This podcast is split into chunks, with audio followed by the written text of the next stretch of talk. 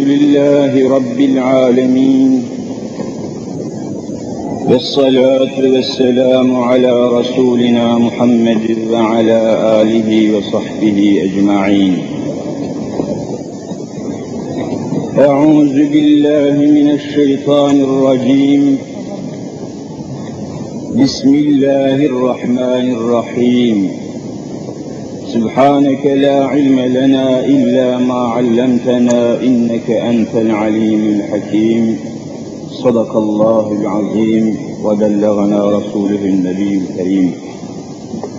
رب اشرح لي صدري ويسر لي أمري واحلل عقدة من لساني يفقه قولي. آمين. بحرمة سيد المرسلين.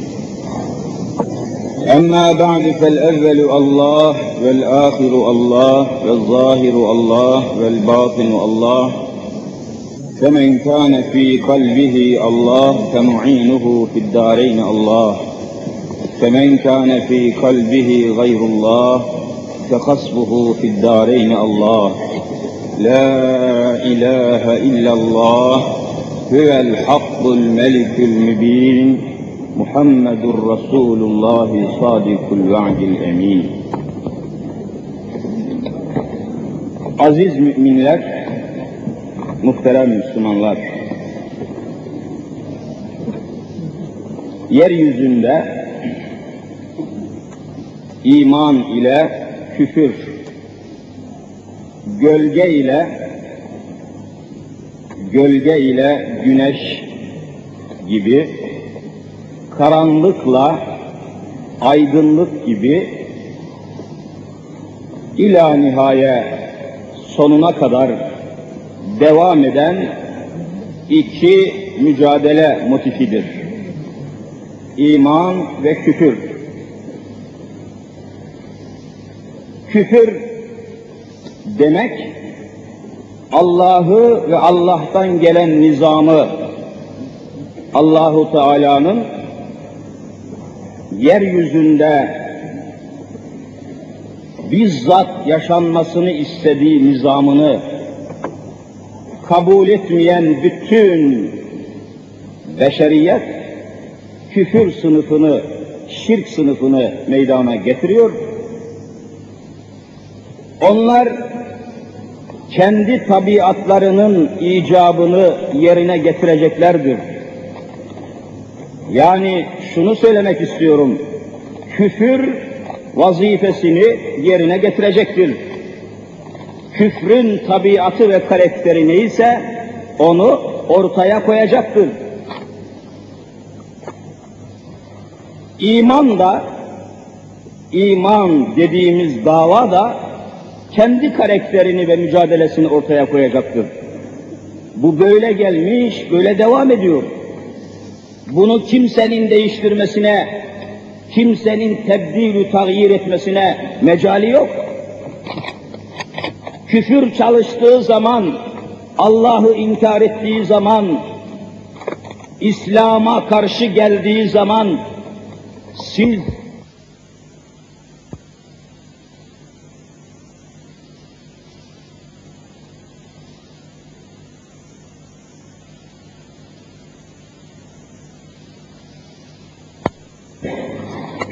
senin kafiri kınamaya, senin kafiri niçin böyle yaptın, niçin böyle yapıyorsun demeye değil, onun küfrünü imana tebdil etmenin çaresine bakacaksın. Bu şuna benzer. Bu şuna benzer. Şimdi yılan diyoruz ya, yılan, akrep, zehirli mahlukat. Yılan gelse de sizin çocuklarınızdan birisini zehirlese, yılana kabahat bulamazsınız. Yılanı suçlamaya hakkınız yok. Niye? Yılan kendi tabiatını icra ediyor. Yılanın vazifesi zehirlemek kardeşim. O vazifesini yapıyor.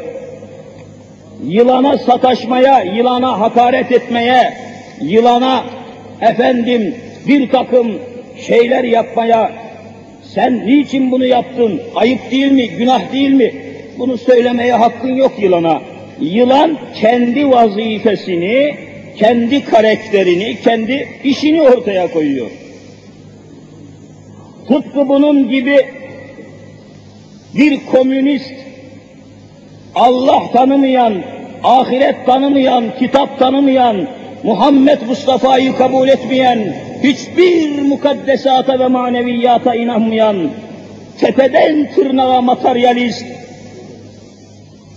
bu şekilde bir şahıs vazifesini yaptığı zaman, bombasını patlattığı zaman, adam öldürdüğü zaman niçin bunu yapıyorsun diyemezsiniz ki.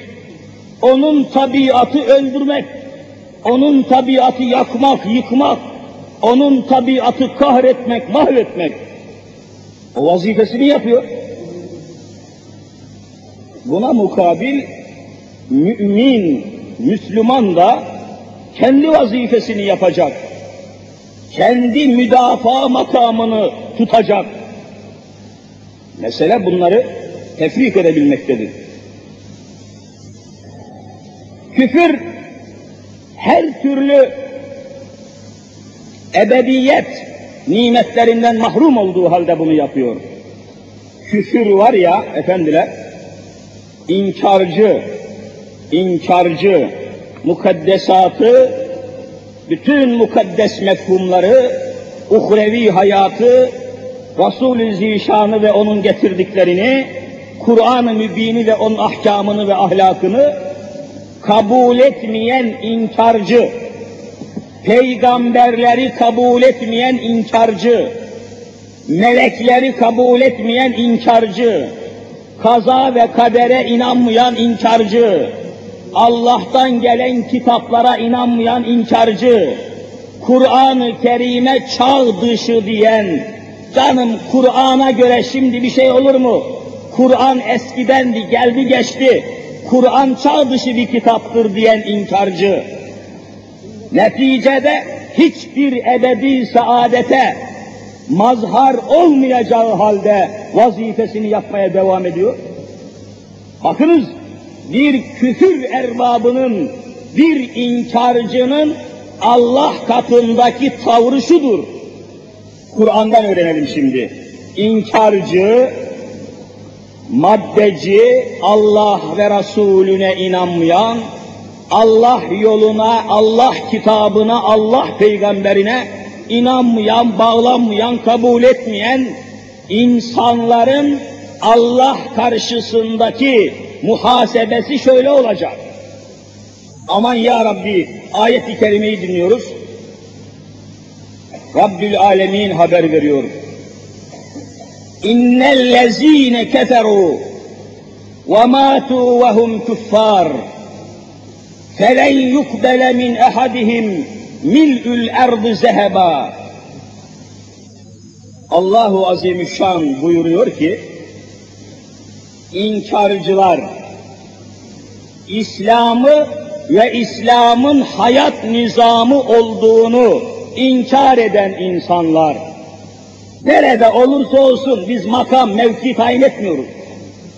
Meşrikten mağribe, şimalden cenuba, nerede olursa olsun, İslam'ı kabul etmeyen, inkar eden, küfür eden insanlar, eğer hayatlarında Müslüman olmamışlarsa, İslam'ı kabul etmemişlerse, dünya nizamı ve sistemi olarak İslam'ı ve Kur'an'ı benimsememişlerse, sonra وَمَاتُوا وَهُمْ küffar kafir olarak ölmüşlerse, hidayete ermeden, İslam'a girmeden ölmüşlerse, dikkat ediniz, ne olacak? Yevmi mahşerde felen yukbele min ehadihim mil'ül erdi zeheba dünyanın tamamını ihata edecek olan dünyanın tamamı kadar dikkat ediniz hani bir terazi bir terazi, bir kantar, mümkün olsa da dünya yuvarlağını terazinin bir kefesine koysak, öbür kefesine de altın yığsak, dünyanın ağırlığı kadar altınları olsa, ve bu altınlarını fidye olarak canını cehennemden kurtarmak için bu altınları vermeye kalkışsa Cenab-ı Hak buyuruyor ki vallahi kabul etmem ebedi cehennemde yakarım onu buyuruyor. Küfür ne büyük bela görüyor musunuz? Hiçbir ebedi saadet vaat etmiyor. Felen yukbele ebediyen kabul edilmeyecek. Min ehadihim Müslüman olmadan ölenlerin hiçbirisinden kabul edilmeyecek. Mil'ül arz yeryüzünü dolduran zeheba altın verilse velev ifteda bihi fidye olarak canını kurtarmak için vermeye kalkışsa ebediyen onu cehennemden çıkartmayacağım ve onun o fidyesini, o kurtuluş fidyesini katiyen kabul etmeyeceğim diyor Hazreti Allah Celle Celaluhu. Küfür ne büyük bela. Ülaike lehum azabun elim. Çok kahredici azap, elem verici azap onlar için. Onlar için ve ma lehum min nasirin. Onları o azabı elimden kurtaracak kimse de yok. Kimse bulunmayacak. Şimdi küfür bu. Ne çıkıyor bundan kardeşlerim? Demek ki yeryüzünden gaye Müslüman olmaktır. Bakınız, yeryüzünün ağırlığı kadar altın vermeye kalkışsa bir adam, azabı ilahiden kurtulamıyor eğer Müslüman değilse. Ne büyük ziyan içindedir, ne büyük hüsran içindedir. Demek ki dünyada en kıymetli, en ağır, en mühim, en hakiki vazife iman ve İslam davasıdır. Müslümanın ve müminin davası ve düşüncesi de küfür hareketlerini ortadan kaldırmak ve yeryüzüne İslam'ı hakim kılmaktır. Dava budur. Nasıl hakim kılacağız? Meselemizi anladık şimdi, küfrü tanıdık, Kur'an tanıttı bize. Onun çaresi İslam olduğunu söyledik. Fakat İslam'ı nasıl yayacağız, nasıl yapacağız? Efendiler, bunun yegane çaresi İslam'ı anlamak ve anlatmaktır. Tebliğat, peygamberlerin vazifesi tebliğat, talimat, tatbikat, vazife budur. İslam'ı anlatmaktır vazifemiz. Müslümanların sayısını çoğaltmaktır vazifemiz. Camilere, cemaatlere insan çekmektir vazifemiz her Müslüman İslam'ın mücadelesi içine girmek zorundadır. Evvela kendi nefsini ve çocuklarını, yakınlarını, kızlarını, karılarını, etrafını, ahbabını, ashabını külliyen İslam'a çekmek de vazifelidir. Bizde bu vazife hakkıyla anlaşılmamıştır. Senelerden beri yanlış bir yol tutulmuştur. Yanlış bir yol. Yapılan şey hakikatte doğrudur fakat yol yanlıştır. Metot yanlıştır. Ne yapılmıştır Türkiye'de? Senelerden beri köşe bucakta camiler inşa edilmiştir. Cami yapılmıştır. Cami yapma dernekleri kurulmuştur. Cami falan mahallede cami yapma ve yaşatma derneği, cami yaptırma derneği kurulmuştu. O mahallede cami inşaatına çıkılmıştır. Teberru makbuzları bastırılmıştır. Köşe bucakta kampanyalar açılmıştır. Paralar toplanmıştır. Milyonlar toplanmıştır. Milyarlar harcanmıştır durmadan cami inşa edilmiştir. Bunu yaparken cemaat için hiçbir şey yapılmamış, mahallede cami yaptırmaya kalkışmadan önce acaba ben bu camiyi yaptırırsam bu cami beş vakit namazda tıklım tıklım dolar mı dolmaz mı diye bir hesap yapılmamıştır. Durmadan cemaatsız camiler inşa edilmiştir. Yanlış bir metot tatbik edilmiştir. Camilere mermer döşenecek yerde mermer döşemiştir. Isparta halısıyla döşemiştir camiyi, cami yaptırma dernekleri. Caminin iç duvarlarını mermerle kaplatmıştır. Caminin mihrabını Kütahya çinisiyle kaplatmıştır. Caminin mahfillerini en güzide marangoz eşyasıyla kapatmıştır. Caminin dışını mozaiklarla, Ankara taşlarıyla döşemiştir. Ama şu caminin içini cemaat ile döşeyeyim diye kimse düşünmemiştir. Yanlış metot tatbik edilmiştir. Ecdadımız böyle yapmamıştı. Açıyoruz tarihimizi, görüyoruz ki şurada Süleymaniye Camisi var. Süleymaniye Camii Şerifi, Selatin Camii, sultanın yaptırdığı bir cami.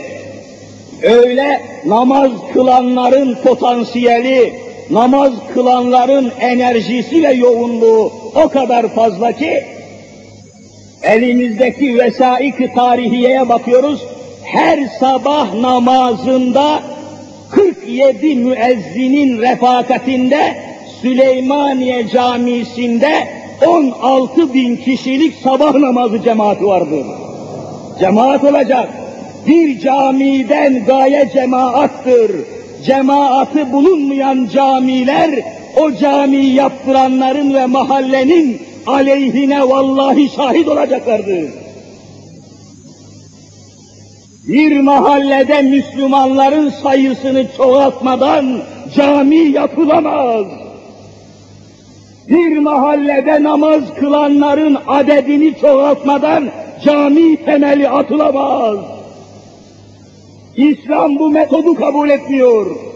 Hazreti Muhammed Mustafa böyle yapmadı.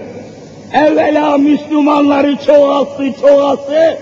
Artık bir cemaat meydana geldi. Ondan sonra cami yapmaya kalkıştı. Bizim metodumuz yanlıştır. Her tarafta İslam'ın inkişafına, namaz kılanların çoğalmasına, içkisiz, alkolsüz, kumarsız, faizsiz, günahsız Müslüman bir topluluk meydana getirmek lazımdı. Bilesiniz ki cemaati olmayan camilere verilen bütün paralar israftır. Bir camide cemaat yoksa o camiye harcanan bütün paralar israftır. Vebaldir, günahtır. Müslümanlığı yayınız. Tuğlayı, kiremiti, mermeri, kurşunu bir araya getirmek kolaydır. Ama Müslümanların meydana gelip bir araya gelmesi kolay değildir. Biz kolaydan işe başlamışız. Kolaydan işe başlamışız. Evvela cemaat temin edilecek. Evvela cemaat çoğaltılacak. Evvela cemaat teşekkül edecek. Ondan sonra cami inşaatları başlayacak. Bu metot yanlış tatbik edilmiştir bizde. İslam yayılmamıştır. Neslimize Kur'an ve iman aşılayacak mektepler kurulmamıştır. Efendiler, her şeyden evvel yetişen neslimize Allah'ın anlatılması lazım idi. Neslimiz Allah'a yemin ediyorum öyle bir manevi bunalımın içindedir ki hayatı korkunç bir uçurum kıyısındadır. Geliyor bana bir talebe, hocam işittim ki sen hocaymışsın diyor. Allah'ı bana ispat et diyor. Ben Allah diye bir şey kabul etmiyorum diyor. Resmen geliyor bana. Peki Allah her şeyi yarattı, yarattı, yarattı diyorsunuz. Bu Allah'ı kim yarattı diyor. Benim neslim bunları soruyor. Allah'tan habersiz ilkokulu bitiriyor. Allah'tan habersiz ortaokulu bitiriyor. Allah'tan habersiz liseyi bitiriyor. Allah'tan habersiz üniversiteyi bitiriyor. Bu nesilden hizmet bekleyemezsiniz. Bu nesilden merhamet bekleyemezsiniz. Hakkınız yok. Anarşistleri kötülemeye hakkınız yok. Bizim neslimiz komünist oluyorsa ayıplamaya hakkınız yok. Neyi verdiniz? Durmadan cemaatsiz cami inşa ettiniz. Neyi telkin ettiniz? Hangi kapıyı çalıp da, hangi kapıyı çalıp da bu evin içinde İslam'ı bilmeyen kimseler var mı? Geldik İslam'ı anlatmaya diye hangi bir tertibat alındı? Cemaatsiz camiler yapa yapa, israfa para verile verile, mermerlere, Kütahya çinilerine ve bu gibi masraflara paralar yatırıldı, neslimizin imanını kurtarmaya bir kuruş para yatırılmadı. Bu yol çıkmaz. Çıkmaz bu yol. Efendiler, bakınız, neslimiz cehenneme gidiyor kardeşim. Harıl harıl neslimiz cehenneme gidiyor. Yazık değil mi? Geliyor bana,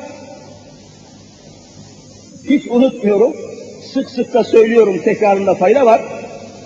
Bir lisede din dersini okutmaya gidiyordum. Lise iyi kötü az çok bir din dersi koymuşlar. Neyse onu eleştirmeyeceğiz. Mecburi değil, keyfi. İsteyen gelsin, isteyen gelmesin demişler. Din dersi ayak altı etmişler. Ama yine beş talebe geliyor. Derste peygamberleri anlatıyorum. Peygamberler Allah'ın yeryüzündeki iradesini ve idaresini ortaya koymak için gönderdiği mukaddes insanlara peygamber denir diyorum ve anlatıyorum. Sıra geldi, sıra geldi Hazreti İbrahim aleyhisselama. İbrahim aleyhisselam Halilur Rahman, Allah'ın samimi dostu, sırdaşı, büyük peygamber İbrahim aleyhisselam ve onun mücadelesini anlatıyorum. Diyorum ki, günün hükümdarı Nemrut isminde korkunç putperest bir hükümdar, yeryüzünde Allah değil ben hükmedeceğim diyen adam, hakimiyet kayıtsız şartsız Allah'ın değil benimdir diyen adam, Nemrut, Nemrud'un en büyük sözüdür bu. Hakimiyet kayıtsız şartsız Allah'ın değil benimdir diyordu Nemrud aleyhillâne. Firavun da aynı, şey, aynı şeyi söylemiştir. Hakimiyet kayıtsız şartsız Allah'ın değil ben Firavun'undur diyordu. Ene rabbükümül a'la size ben hükmedeceğim, sizi ben terbiye edeceğim, sizi Allah diye bir şey kabul ettirmeyeceğim diyordu. Yeryüzü küfür ve iman kavgasıyla dolu kardeşim. Açın okuyun İslam tarihini. Evet. Sonunda Hazreti İbrahim ile korkunç bir mücadele başladı. Küfür ve iman mücadelesi. Küfrün başında Nemrut mevcud idi, imanın başında İbrahim Aleyhisselam mevcuttu. Hep böyle olmuştur. Ve böyle olacaktır. Kıyamete kadar bu böyle devam edecektir. Kimse imanın önünü kapatamayacaktır. Kimsenin silahları, kimsenin kuvvetleri, kimsenin orduları Allah demeye mani olamayacaktır. Olamayacaktır. Hepsi mağlup olacaklardır. Kur'an-ı Kerim yemin ile söylüyor. Keteballahu le'aglibenne ene ve rusuli. Zatıma yemin ederim ki diyor Allah, ben ve peygamberlerim daima galip geleceklerdir. Galibiyet İslam'ındır. geçici bir takım kuvvetler, geçici ve fani bir takım enerjiler, bilmem çemberler, şunlar bunlar, geçicidir kardeşim. İman davasında hiçbir baraj tutunamamıştır. İman o kadar mühim bir davadır ki biraz sonra göreceğiz. İslam sahnesinden bir bir hadiseyi nakledeceğim göreceksiniz. Hiç önüne geçilir mi bu davanın?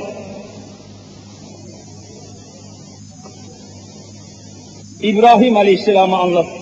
Nemrud'un ateşini korkunç bir meydana doldurduğu odunları tutuşturmak suretiyle Cenab-ı İbrahim'i ateşin ortasına atmış idi. Malum bunlar tarihi menkıbeleri anlatmayacak. Ben ilim üzerinde, asıl mesele üzerinde durmak istiyorum. Sonunda Hazreti İbrahim ateşin içinde zerre kadar korku ve endişe göstermemişti. La ilahe illallah diyordu. Allah'tan başka eşyaya, maddeye, evrene, kainata hükmeden kimse yok. Biliyorum ki ateş de, odun da, her şey senin emrinle hareket ediyor ya Rabbi diyor. İman budur. Arkasından Cenab-ı Cebrail aleyhisselam geldi. Ya İbrahim, ateşin içindesin, bir ihtiyacın var mı diyordu. Bir ihtiyacın var mı? Ben bütün kuvvetlerle mücehhez geldim. Eğer arzu edersen Nemrud'un ülkesinin altını üstüne getireyim diyordu. Cenab-ı İbrahim, hayır ya Cebrail, senin aracı olmana ihtiyacım yok. Beni şu anda gören, beni şu anda duyan, beni şu anda bilen Allah bana kafidir diyordu. Allah bana kafidir. La mevcude illahu, la halika illahu, la sahibe illahu diyordu. İbrahim'in bu tevhidi ne büyük bir inkılap olmuştur. Efendiler, Allah aşkına bugün aynı ateşler neslimizin imanını yakıyor, neslimizin vicdanını yakıyor, elinde bombayla, silahla, anarşizmi körükleyen bütün unsurlar aynı şekilde imanları ve vicdanları Nemrud'un ateşiyle yanmış bir çare insanlardır. İman ile kurtulacak beşeriyet başka hiçbir şeyle değil, küfür ateştir, iman ateşi söndüren sudur. Neslimiz cayır cayır yanıyor. Çocuklarımız mahvoluyor. Mekteplerde hiçbir şey verilemiyor. Sadece kupkuru okuma yazma öğretiyorlar ama neyi okuyup neyi yazacaklarını vallahi öğretmiyorlar. Şikayetliyim, davacıyım. Benim çocuğuma okuma yazmayı öğretmek değildir gaye. Neyi okuyacaklarını, hangi tarihi, hangi kitabı, hangi medeniyeti, hangi hakikati, hangi fazileti, hangi adaleti okuyacaklarını öğretmeyenlerden davacıyım, şikayetliyim. Benim neslim mahvoluyor. Benim neslim mahvoluyor Allah'ım. Fatih'in torunları, Kanuni'nin çocukları, Ulubatlı Hasan'ın çocukları, Avrupa'nın ve Bizans'ın uşaklığını yapıyorlar. Kendi tarihini bilmiyorlar, kendi kitabını bilmiyorlar, kendi medeniyetlerinden gafil yetişiyorlar, kendi tarih kökünden koparılmış olarak büyüyorlar. Ateş Sakın ha İbrahim'imi yakmayasın. Adeta bir gül bahçesine dön, İbrahim'ime zerre kadar zarar vermeyesin diyordu. Kur'an ile sabit. Bunu anlattım. Hemen sınıf, lise ikinci sınıf talebeleri, lise ikinci sınıf talebeleri hemen bir kaynaşma meydana geldi. Bir isyan, bir inkar, bir tanesi kalktı. Hocam dedi, yapmayın Allah aşkına dedi, yapmayın dedi. Hiç olur mu canım dedi. Ateş her şeyi yakar dedi. Biz fizikte, kimyada okuyoruz. Kimya öğretmenimiz, fizik öğretmenimiz, biyoloji öğretmenimiz bize ateşin her şeyi yaktığını söylüyor. İbrahim kim oluyor ki ateş yakmasın? Senin anlattığın bir koca karı masalı dedi bana.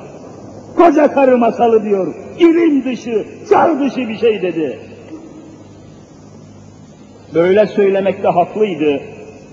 Çünkü bizde uzun zamandan beri fen ve fizik ilimlerinin sanki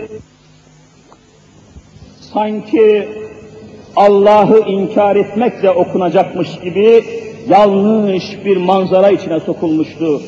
Hayır, hiçbir ilim Allah'ı inkar etmiyor. İlim ilerledikçe daha çok Allah'ın kudretlerini ispata mecbur ve mahkum oluyor. Biraz sonra göreceğiz. Nasıl olur ki ateş İbrahim'i yakmaz dedi. Yalan dedi, uydurma şey. Evladım Kur'an-ı Kerim söylüyor. Kur'an'a da inanmıyorum dedi. Saçma dedi. Lise talebesi yahu mektep be kardeşim. Milli eğitim sistemi bu. Hep böyle gelsin bana ispat et hocam desin, yüz bin tane fukara çıkarayım ortaya. Kendileri bilmiyorlar mı zaten? Kaldırdı. Dedim ki, sen fizik okudun, kimya okudun tabi. Peki, şimdi bir tecrübe, bir deney yapacağız. Hakikaten ateşin yakmadığını gözlerimizle göreceğiz dedim. Ateş yakmıyor. Ateşin yakmadığının ispatını yapacağız. Yakıcı olan ateş değil. Dikkat ediniz. Yakıcı olan ateş değil. Ne olacak? Dedim ki şu masanın üstüne bir mumu yakalım koyalım. Masanın üstünde mum yanıyor. Mum. Bir ateşi var kendine göre. Şimdi bu mumun üstüne bir bardağı, su bardağını, çay bardağını geçirirsek ne olur dedim. Birkaç saniye sonra bu mum söner efendim dedi. Niye sönüyor mum? Çünkü bu mumun havasını kesmiş oluruz, havası kalmayınca yanmaz dedi. E peki öyleyse yakıcı olan ateş değilmiş, havaymış. Havasını kestiğiniz zaman ateş sönüyor. Hava. Hava diye bir şey var. Hani cisimler üç çeşittir diyorlar. Katı cisimler, sıvı cisimler, gaz cisimler. Hava gaz cisimdir. Hava olmadı mı ateş yakamıyor. Ateş zavallı, ateş mağlup bir şey. O kendisine ait olan esasları bulamadı mı yakamıyor. Şimdi mühim olan ateşin zafiyetini ortaya koymak. Yakıcı olan ateş değil başka bir şey. Nedir hava? Peki dedim, sen okullarda okudun, hava nasıl bir şeydir, hava nedir? Efendim dedi, kimya lisanına göre hava bileşik cisimdir. Havanın içinde ne var? Oksijen var dedi, hidrojen var dedi, azot, havanın yüzde yetmiş sekizi azot, yüzde yirmi biri oksijen. Peki bunların içinde yakıcı olan hangisidir? Efendim yakıcı olan sadece oksijendir dedi. Oksijen yakıyor. Demek ki yakıcı olan ateş değil, havadır. Hava da değil, sadece oksijendir. Peki oksijen nedir? Lisede gördünüz, oksijen bir elementtir. Elementin yapısı atomdur. Atomun yapısı ortada bir çekirdektir. Çekirdeğin etrafında hızla dönen elektronlardan ibarettir. Bu çekirdeğin etrafında hızlı bir şekilde dönen elektronları döndüren hangi kuvvettir? Bu enerjiyi ona veren hangi kuvvettir deyince durdu durakladı.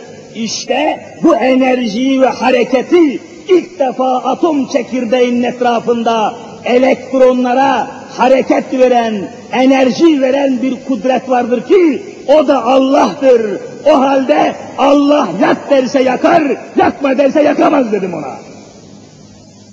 Ve kendisine kimyadan bir İslami iman ve itikad içerisinde kimyadan bir şey okudum. Dedim ki, mesela ateş yakıcıdır diyorsunuz. Halbuki yakan Allahu Teala'dır. Dikkatinizi rica edeceğim. Ateşin yakmakta hiçbir ilgisi yoktur. Fakat Allah'ın kanunu şöyledir ki, bir şeye ateş dokunmadıkça yakma fiilini yaratmaz. Ateş tutuşma sıcaklığına kadar ısıtmaktan başka bir şey yapamaz. Organik cisimlerin yapısında bulunan karbona, hidrojene, oksijenle birleşmek ilgisi veren elektron alışverişlerini sağlayan ateş değildir. Hakikati göremeyenler bunları ateş yapıyor zannediyor. Yakan, yanma tepkisini yapan ateş değildir, oksijen de değildir, ısı da değildir, elektron alışverişi de değildir, yakan yalnız Allahu Teala'dır. Bunların hepsini yanmak için sebep olarak yaratmıştır. Bilgisi olmayan kimse ateş yakıyor zanneder. İlkokulu bitiren kimse ateş yakıyor sözünü beğenmez, hava yakıyor der. Ortaokulu bitiren de bunu kabul etmez, havadaki oksijen yakıyor der. Liseyi bitiren yakıcılık oksijene mahsus değildir. Her elektron çeken element yakıcıdır der. Üniversiteli ise maddeyle birlikte enerjiyi de hesaba katar. Ve ilim ilerledikçe her şeyin sahibinin Allah olduğu meydana çıkar. Neslimize ilmi, fen ve fizik ilimlerini böyle anlatmak lazımdı.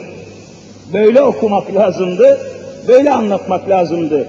Bütün bunları anlattıktan sonra işin içerisine fizikle, kimya ile, enerji ile, elektronlarla, nötronlarla, protonlarla, çekirdeklerle girince çocuğun inkarı azaldı, tansiyonu düştü, neticede hocam böyle düşünmemiştik, böyle düşünseydik Allah'ı inkara imkan bulamazdık verdi Ve kabul etti Cenab-ı Hakk'ın yaratıcılığını. Neslimiz perişan kardeşim. Neslimiz vallahi billahi perişandır.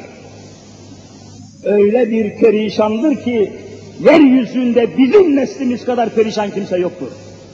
Ne itikadi bir hakikat var, ne bir fazilet aşılanıyor. Televizyonu açıyorsunuz baştan başa insanın şehvetine hitap ediyor. Radyoyu açıyorsunuz baştan başa insana gaflet aşılıyor.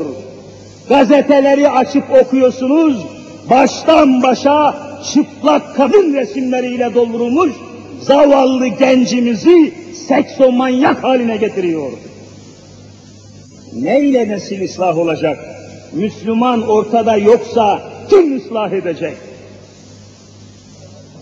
Evet, bütün bunları ortaya koymak lazım. Kardeşlerim, bizim bu halimizle İslam yayılmaz. Metodumuz yanlıştır. Bir kuruluşumuz düşünebiliyor musunuz? Türkiye çapında İslami Tebliğ Vakfı diye bir vakfımız yoktur bizim. Vakıf yok, bir derneğimiz yok, bir cemiyetimiz yok.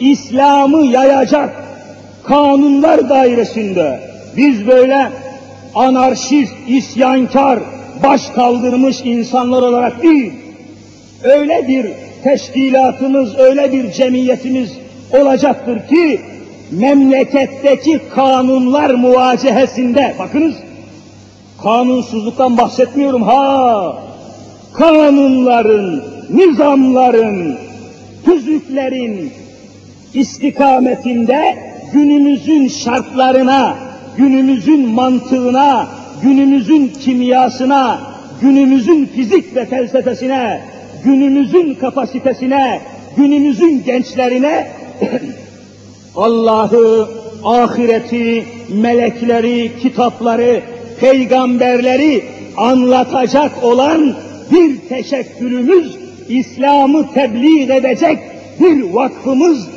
vazifeli bir grubumuz halen mevcut değildir. Böyle tertibatsız, irtibatsız, herhangi bir aksaklık olduğu zaman, herhangi bir şey olduğu zaman meseleye, davaya sahip çıkacak hiçbir şeyimiz yok. Düşünebiliyor musunuz? İstanbul'da o kadar cami yaptırma ve yaşatma dernekleri var. İslam'ı yayma ve yayınlama cemiyeti diye bir şey yok İstanbul'da. Cami yaptırma derneklerini bir araştırın. Yüzlerce dernek kurulmuştur. Cami yaptırma dernekleri. E yaptın camiyi, mermerle döşedin, halıyla döşedin, Isparta halısıyla. Sonra ne olacak? Buranın kürsüsüne neyi koyacaksın? Kürsüsü var caminin. Minberi var, hatip lazım. Kürsüsü var, vaiz lazım. Mihrabı var, imam lazım. Safları var, cemaat lazım. Bunların meydana gelmesine niçin çalışmıyorsunuz? Niçin İslam'ın yayılmasına değil de taşa, tuğlaya, mermere, kiremite para veriyorsunuz? Niçin İslam'ın yayılmasına ve İslami mücadeleye yardım etmiyorsunuz? Neden İstanbul'da veya Türkiye'de cami yaptırma dernekleri federasyonu kurulmuyor? Bir federasyon kurunuz, bütçelerinizi birleştiriniz. Öyle camiler tanıyorum ki cami yaptırma dernekleri aylık kazancı 400 bin lira. İcar, dükkan yapmış, pasaj yapmış, atölye yapmış caminin altına yanına yönüne, ayda kira, kiraya verdiği yerlerin parasını topluyor, her ay 400 bin lira para meydana geliyor. Bu para nereye gidiyor? Mermerlere, halılara, hasırlara, kilimlere, İslam'ın yayılmasına bir kuruş vermiyorlar. Yanlış tutun. Böyle cennete gidilmez. Vallahi böyle cennete gidilmez. İşte davamı ispat için size ayet-i kerime okuyacağım. İşte davamı ispat için size ayet-i kerime okuyacağım.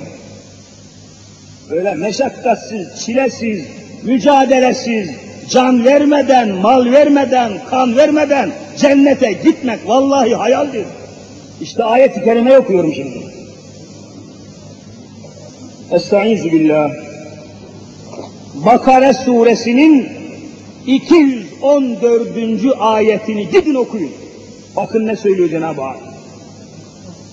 Em hasibtum en tedhulul cennete ولما يأتكم مثل الذين خلوا من قبلكم مستهم البأساء والضراء وزلزلوا حتى يقول الرسول والذين آمنوا معه متى نصر الله؟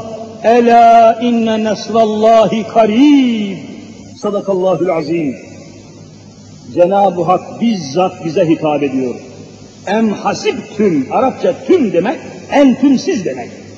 Karşısındaki Müslümana hitap ediyor.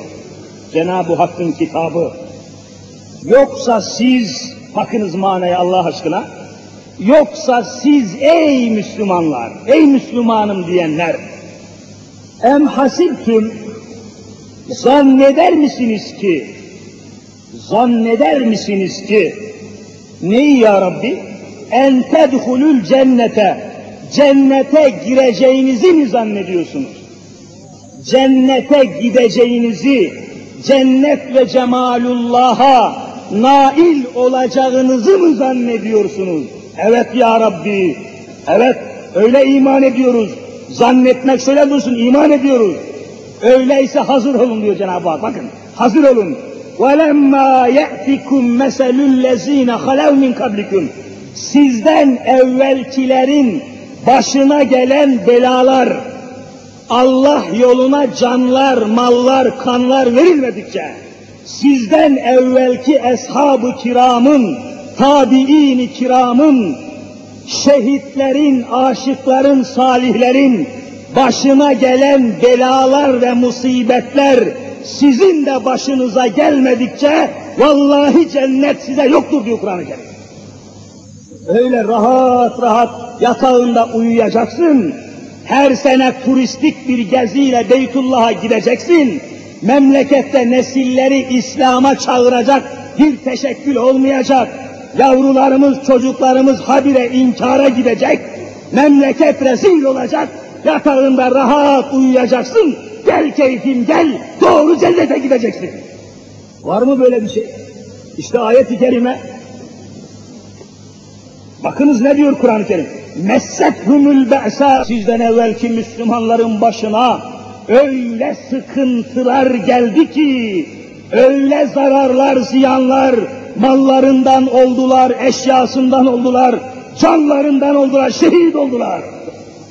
Böyle olmadıkça cennet yok. İlahi kanun böyle. Ve zulzilu öyle bir zelzeleye uğradılar ki sarsıldılar, sarsıntılar geçirdiler, yataklarında kimse uyuyamadı.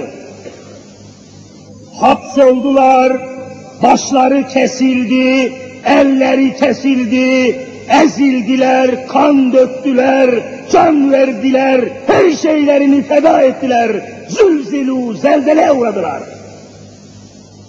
Hatta yekûler Resulü vellezîne âmenû ma'ahu öyle bir an geldi ki Cenab-ı Muhammed Mustafa aleyhissalatu vesselam ve onunla beraber Allah'a ve ona iman edenler sıkıldılar, sıkıldılar, hiçbir çareleri kalmadı da meta nasrullah, Allah'ım nusretin nerede kaldı? dediler. O noktaya geldiler. Senin hani sıkıntı, hani meşakkatin senin, hani zorluk zahmet, hani, hani senin mücadelen? Cennet umudu için bu, bu derin sıkıntılara ve meşakkatlere girmedikçe kabil mi kardeşim? Şimdi tarihi hadiseyi nakletmeden geçmeyelim. Efendiler, Medine-i Münevvere'de Hazreti Muhammedül Emin aleyhissalatu vesselam Efendimizin bütün gayesi ve gayreti İslam'ı yaymak idi. Her gün İslam'a girenlerin sayısını çoğaltmaktı. Çünkü bütün vazife insanları küfürde ve inkarda kalmaktan kurtarmak. Açın kitapları göreceksiniz ki şöyle mesela siz nafile namaz kılıyorsunuz. Nafile. Hani farz değil, vacip değil. Şurada Allah için iki rekat, dört rekat, neyse altı rekat nafile sevap kazanmak için namaz kılayım dediniz. Namaza durdunuz. Namaza durdunuz.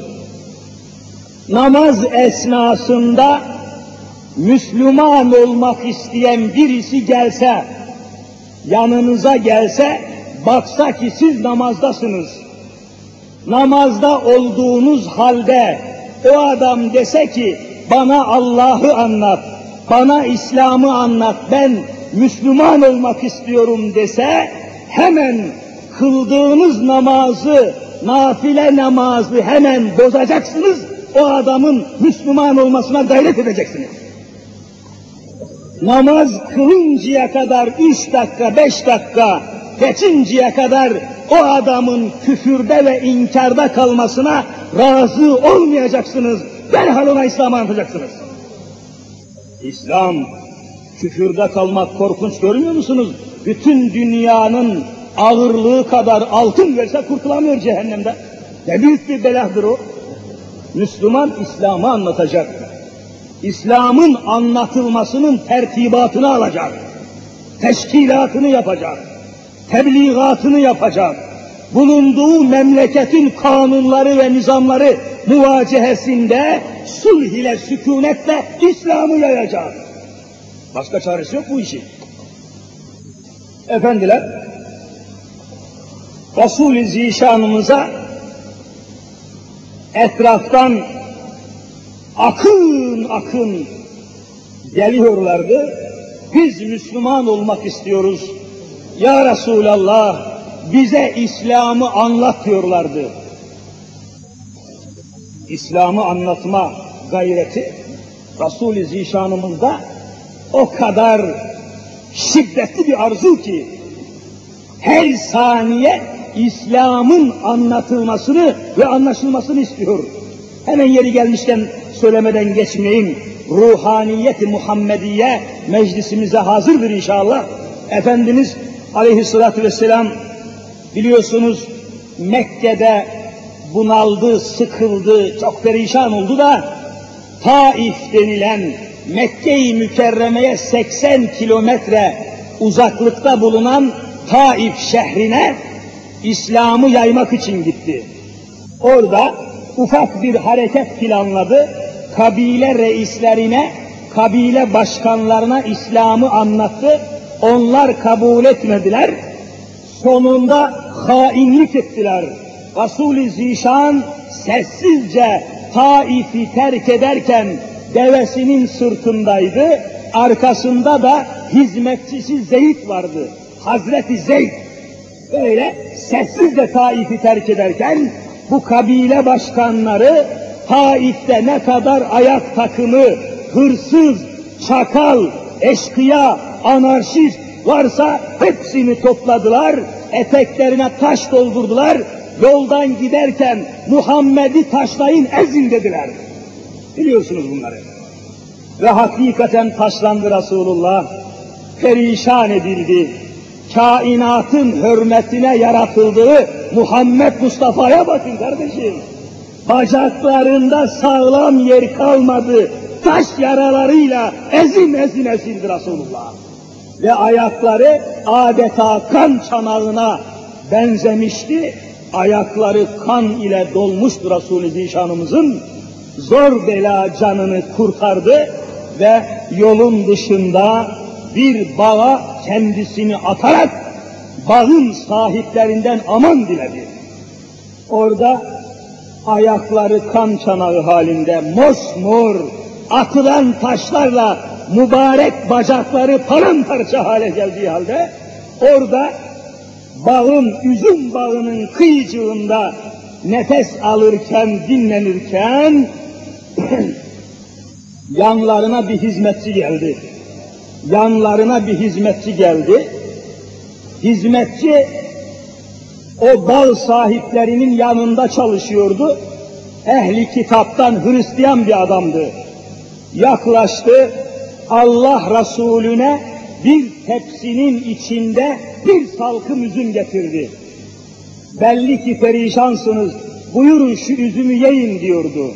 Allah Resulü üzümü aldı, Bismillahirrahmanirrahim diyerek üzümü yemeye başladı. Bunun üzerine o hizmetçi oturdu. Allah Allah dedi. Siz Bismillah mı dediniz? Evet. Allah mı dediniz? Evet. Ben buralarda kimseden Allah diye bir şey duymadım. Siz garip bir adama benziyorsunuz. Siz kimsiniz dedi. O da ben Allah'ın Resulü Muhammed Mustafa'yım dedi. Gel Müslüman ol dedi. Ayaklarının kanı akıyor. Bacakları yara altında onlara bakmıyor. Yanlarına gelen hizmetçiyi Allah Resulü İslam'a davet ediyor. Çünkü en mühim vazife budur. Sen kendi keyfine bakıyorsun. Habire nerede karlı bir arsa varsa onu alıyorsun. Nerede bir karlı yatırım varsa onu yapıyorsun. Nerede bir ham madde varsa onun peşindesin. Nerede bir yazlık Çamlıca tepesinde yazlık yapıyorsun. Cennette benim halim ne olacak? Mahşerde nasıl hesap vereceğim diye düşünmüyorsun. Ne Müslümanlığı bizimki? Evinin modelini değiştiriyorsun. Durmadan oturduğun odanın manzarasını, oturduğun yerin badanasını, boyasını değiştiriyorsun. Arabanın kaportasını değiştiriyorsun. Cilasını, boyasını değiştiriyorsun. Senin davan İslam'a gönül vermek değil. Ve ümmeti Muhammed'i kardeşim, Allah aşkına kendimize gelelim. Kimseye bir sözüm yok benim. Efendiler, o esnada o hizmetçi Allah Resulü'nün kırıl kırıl yüzüne baktı, sonra kan çanağına dönen bacaklarına baktı ve insaf ile düşündü.